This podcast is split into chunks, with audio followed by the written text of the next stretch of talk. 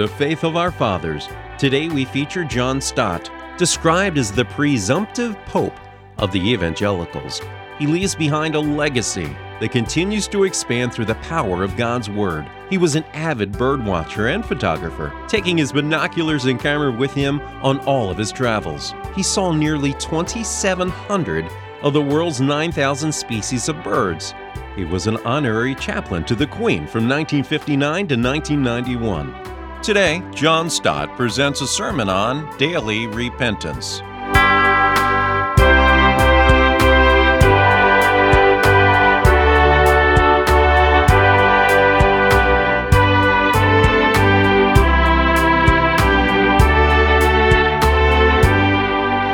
Now, the call to repentance is an aspect of Christianity which is very familiar to us all. You will, I'm sure, remember that the very first recorded words of Jesus in his public ministry after the announcement of the arrival of the kingdom of God were repent and believe the good news. And Jesus continued to call people to repentance. He warned them, unless you repent, you will all likewise perish. He said there is joy in heaven over one sinner who repents. Repentance is one of the themes of the teaching of Jesus. The apostles of Jesus, particularly Peter and Paul, were faithful in echoing their master's teaching. In the first Christian sermon ever preached on the day of Pentecost by the apostle Peter, he concluded by saying, Repent and be baptized, every one of you, in the name of Jesus Christ for the forgiveness of your sins, and you'll receive the gift of the Holy Spirit. Paul, standing before the Areopagus in the great and ancient city of Athens, told them at the end of his sermon that God now demands that everybody everywhere will repent. So that's not new to any of us. Jesus and his apostles often spoke of repentance, but I think we tend to associate repentance with the beginning of the Christian life. Repent, believe, and be saved. Yes, we repented maybe some years ago when we came to Jesus Christ. But we don't always remember, as we should, that repentance is a continuous and even a progressive experience in the Christian life as more and more areas in our lives are exposed to us as requiring repentance. In fact, we are called to daily repentance. Now, may I ask you to turn to my text? You'll find it in the New Testament section from the second lesson that was read. And in the Bible, it's page 66, the Gospel of Luke. And as I read verse 23, you will notice the adverb daily. Luke 9, verse 23. Jesus said to all, If anybody wants to come after me, let him deny himself and take up his cross daily and follow me. It's one of those pithy little sayings, one of those epigrams that Jesus often repeated. There's no reason to suppose that he said it only once. That may be the reason why several variants of the saying have been recorded, and it's Luke only who adds the adverb daily. You will notice that the exhortation of Jesus is addressed to all. My text begins, and he said to all. You'll notice also that it is applied to each, for he said, if anybody. So that applies to everybody here this morning and everybody else in the world. If you want to follow Jesus, here are certain things we have to do. There is a threefold exhortation let him deny himself, and take up his cross every day, and then and only then he will be in a position to follow me, said Jesus. It's obvious we have to deny ourselves before we can follow Christ. The two negatives precede the positive. So I want to inquire this morning, I want to invite you to think with me about this. What attitude to ourselves should the followers of Jesus adopt? What do you think of yourself? And what attitude to yourself should we adopt? I want to begin by urging upon all of us that we avoid two extreme positions. The first I'm going to call trivialization, and the second, exaggeration. And then, thirdly, we shall come on to a more balanced understanding of what a Christian's attitude to himself or herself should be. So, one, beware of trivialization. Jesus' call to self denial and to cross bearing have both been trivialized by the Christian church. Take self denial. Well, the popular understanding of self denial is a token act of asceticism in Lent, when we give up sweets and cakes and tobacco and alcohol and other such extravagances. I want to say, my brothers and sisters, this morning, self denial is a much more radical concept than that. The same verb to deny yourself is used of Peter denying Jesus. When Peter denied Jesus, he disowned him, he repudiated him, and he turned his back on him. And when we deny ourselves, we disown ourselves, we repudiate ourselves, and we turn our back on ourselves. Self denial is not denying certain luxuries to ourselves, it is denying ourselves to ourselves. It's not giving up a few little petty self indulgences in the plural, it's giving up self indulgence altogether in order to follow Jesus. Don't trivialize self denial, and don't trivialize cross bearing either. In the Middle Ages, it was commonly understood that our cross is some little trial or affliction which comes to us. And references were made in uh, medieval days to all the losses and the crosses which we have to endure in life. That was a phrase they used to use. And that misuse, that misunderstanding of taking up the cross survives today. Somebody has a bad back, a touch of sciatica, or you have an allergy like hay fever, or you have a sick relative to nurse or a cantankerous spouse you have to live with. And with a feigned air of pious uh, resignation, you say, I suppose it's my cross. It's nothing of the kind. The true meaning of taking up the cross is quite, quite different. And we need to remember, because we must always read Scripture in its context, its historical and its biblical context, we need to remember that taking up the cross had a precise literal meaning before Jesus turned it into a figure of speech.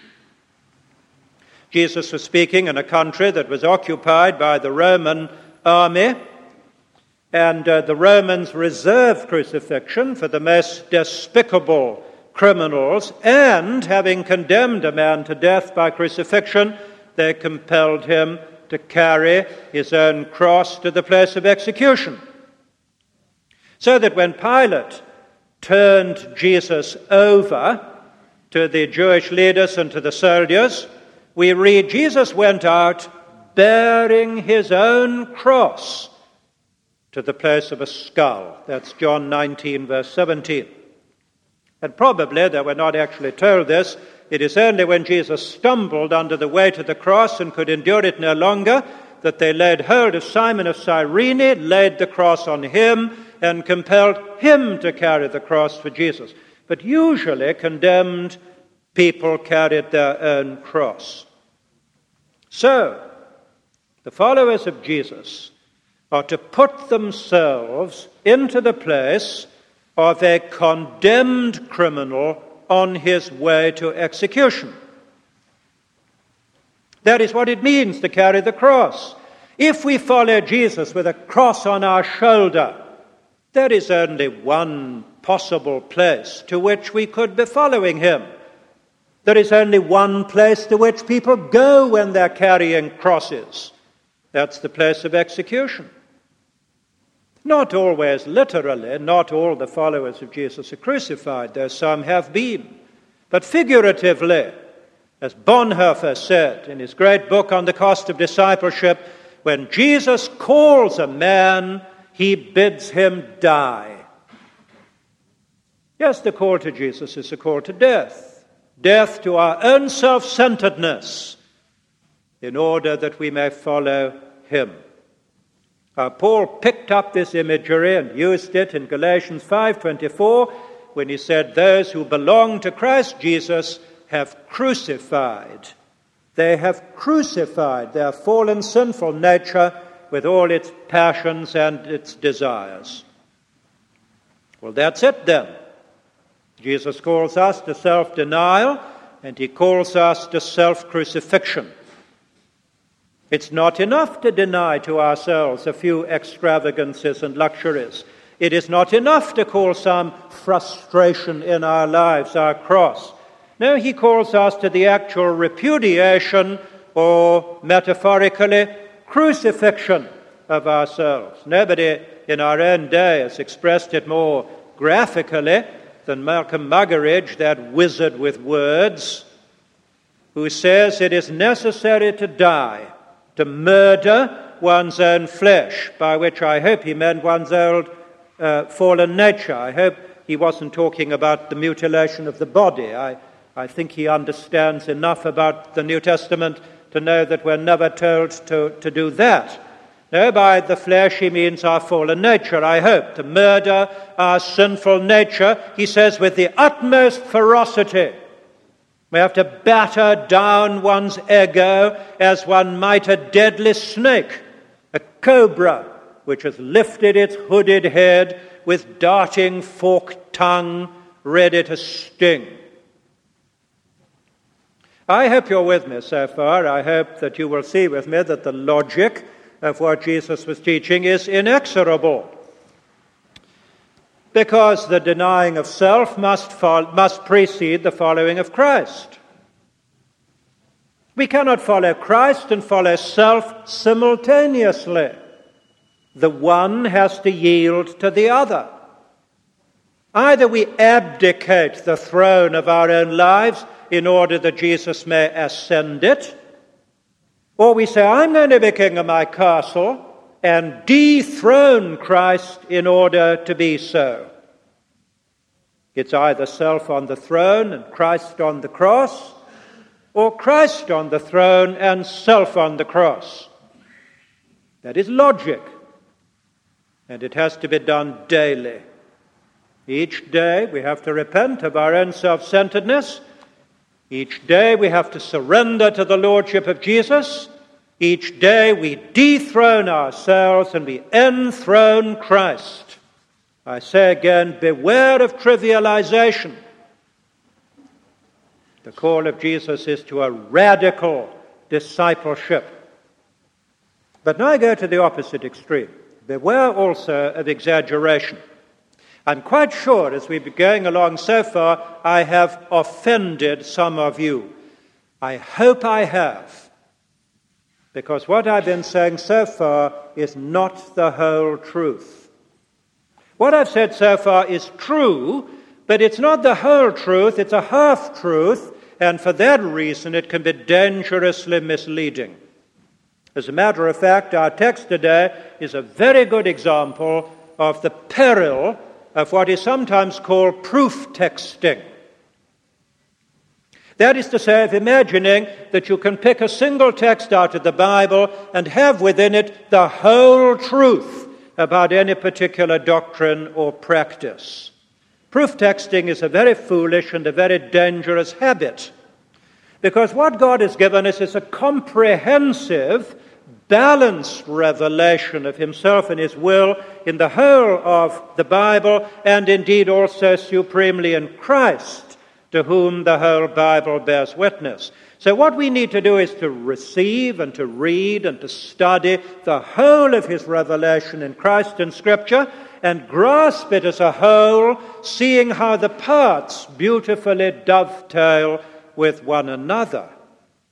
Now, let's apply that to our text today. See, so far I have portrayed myself or yourself as something totally sinful, which is therefore to be totally denied disowned, dethroned, and crucified.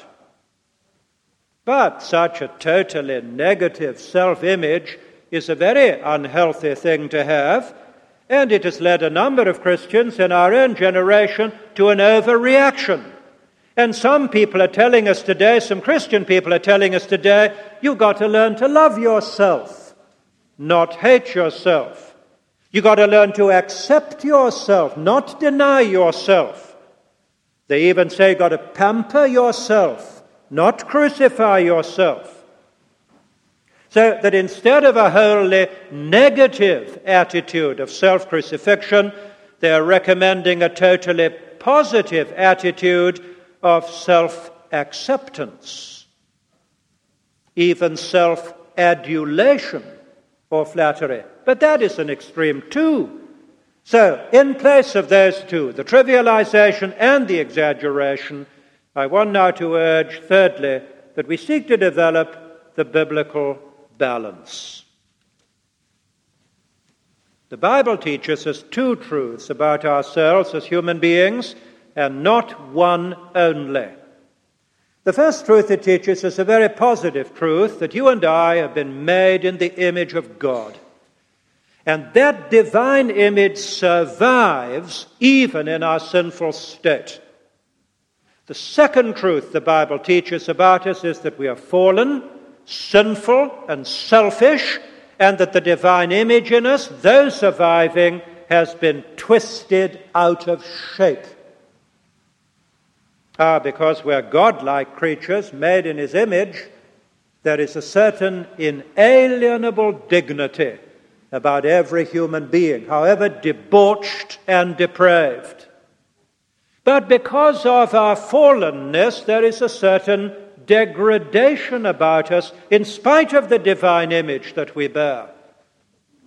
And if I'm not greatly mistaken, you and I are very well aware of this dichotomy or this paradox in our own self consciousness and in our everyday living. You and I know very well. Well, let me talk about myself. I know very well that I am both noble and ignoble. I know that there are things about me that are worthy and unworthy. I know that I'm capable at one moment of behaving like God, in whose image I was made, and in the next moment like an animal, from whom I was meant, as you are too, to be eternally distinct. Humankind is a strange, bewildering paradox. I don't know anybody who has expressed it better than Richard Holloway, who is an Anglican uh, clergyman now in a church in Boston. There he was formerly up in Edinburgh and is a Scot. But in a fine address he gave a few years ago, he said, This is my dilemma. I am dust and ashes, frail and wayward a set of predetermined behavioral responses, riddled with fears, beset with needs, the quintessence of dust, and unto dust I shall return. But there is something else in me. Dust I may be, but troubled dust. Dust that dreams. Dust that has strange premonitions of transfiguration, of a glory in store, a destiny prepared, an inheritance that will one day be my own. So he says, My life is stretched out in a painful dialectic between ashes and glory, between weakness and transfiguration. I'm a riddle to myself, an exasperating enigma this strange duality of dust and glory. That's true, isn't it? You feel that about yourself. I know it about myself. This is the human dilemma.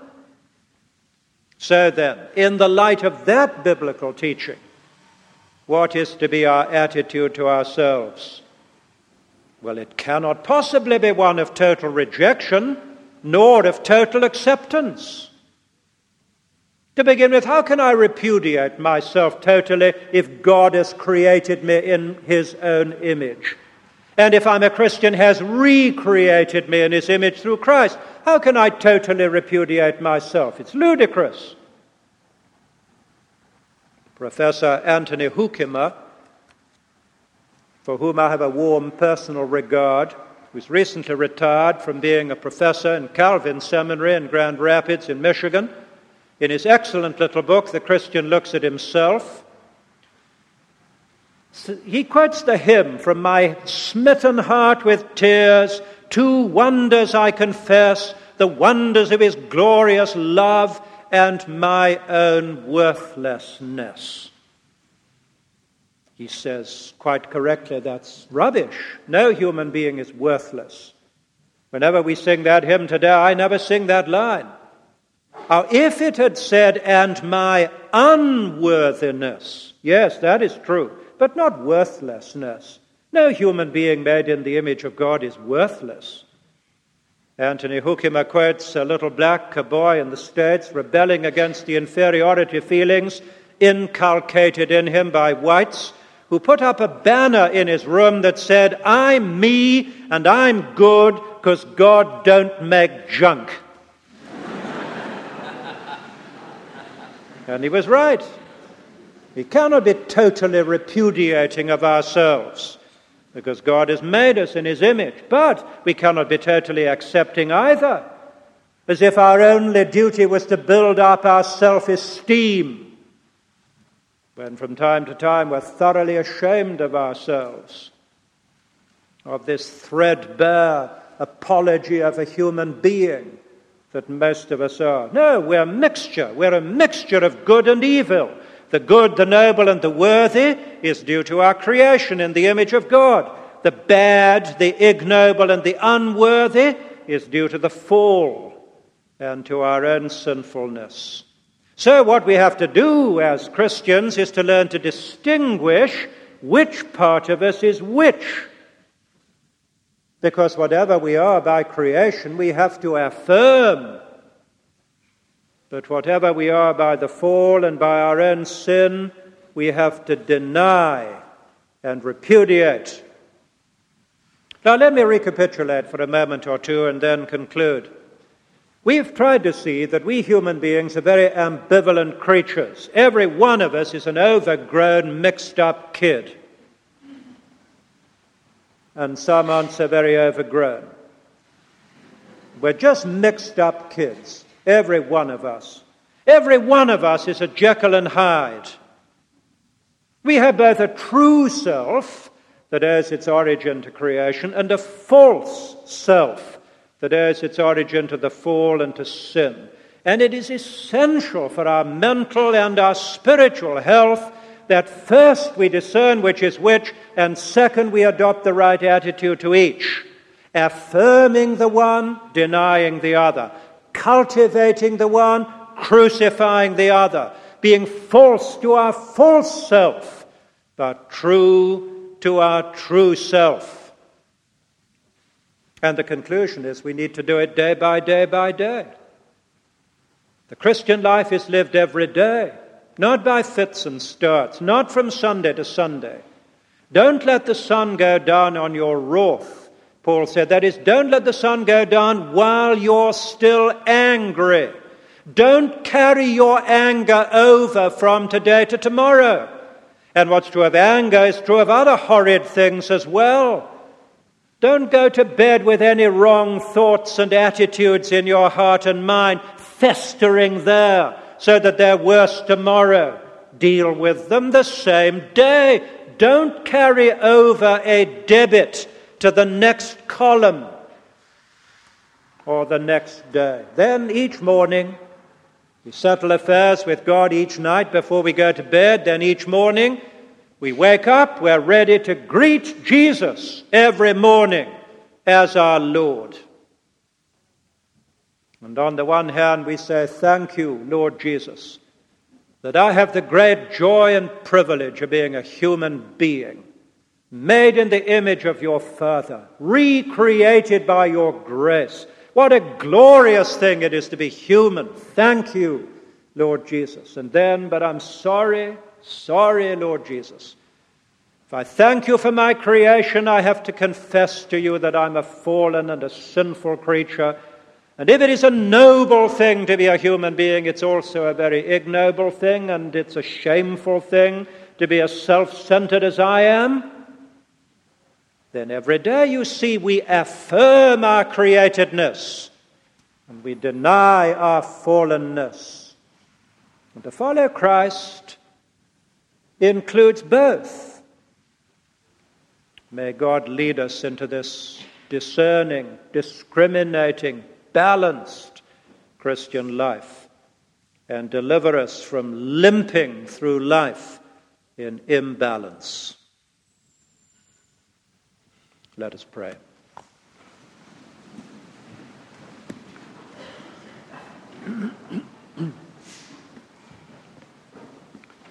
so we bring ourselves to our Heavenly Father in the silence of our hearts in thanksgiving and repentance. We thank Him for the privilege of being a human being created in His own image, with unique faculties of mind and conscience and creativity and love and worship, which separate us from the animal creation. And then we repent of our fallenness. We turn away from our sinful self centeredness. Let us pray for a moment in silence.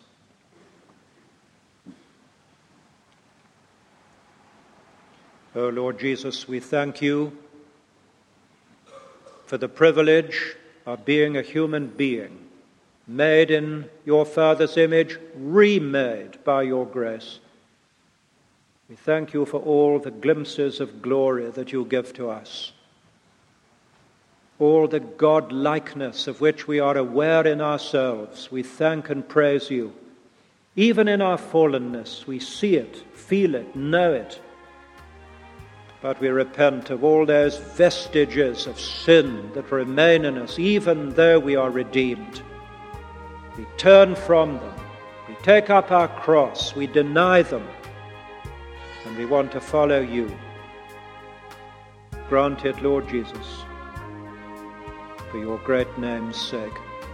Amen.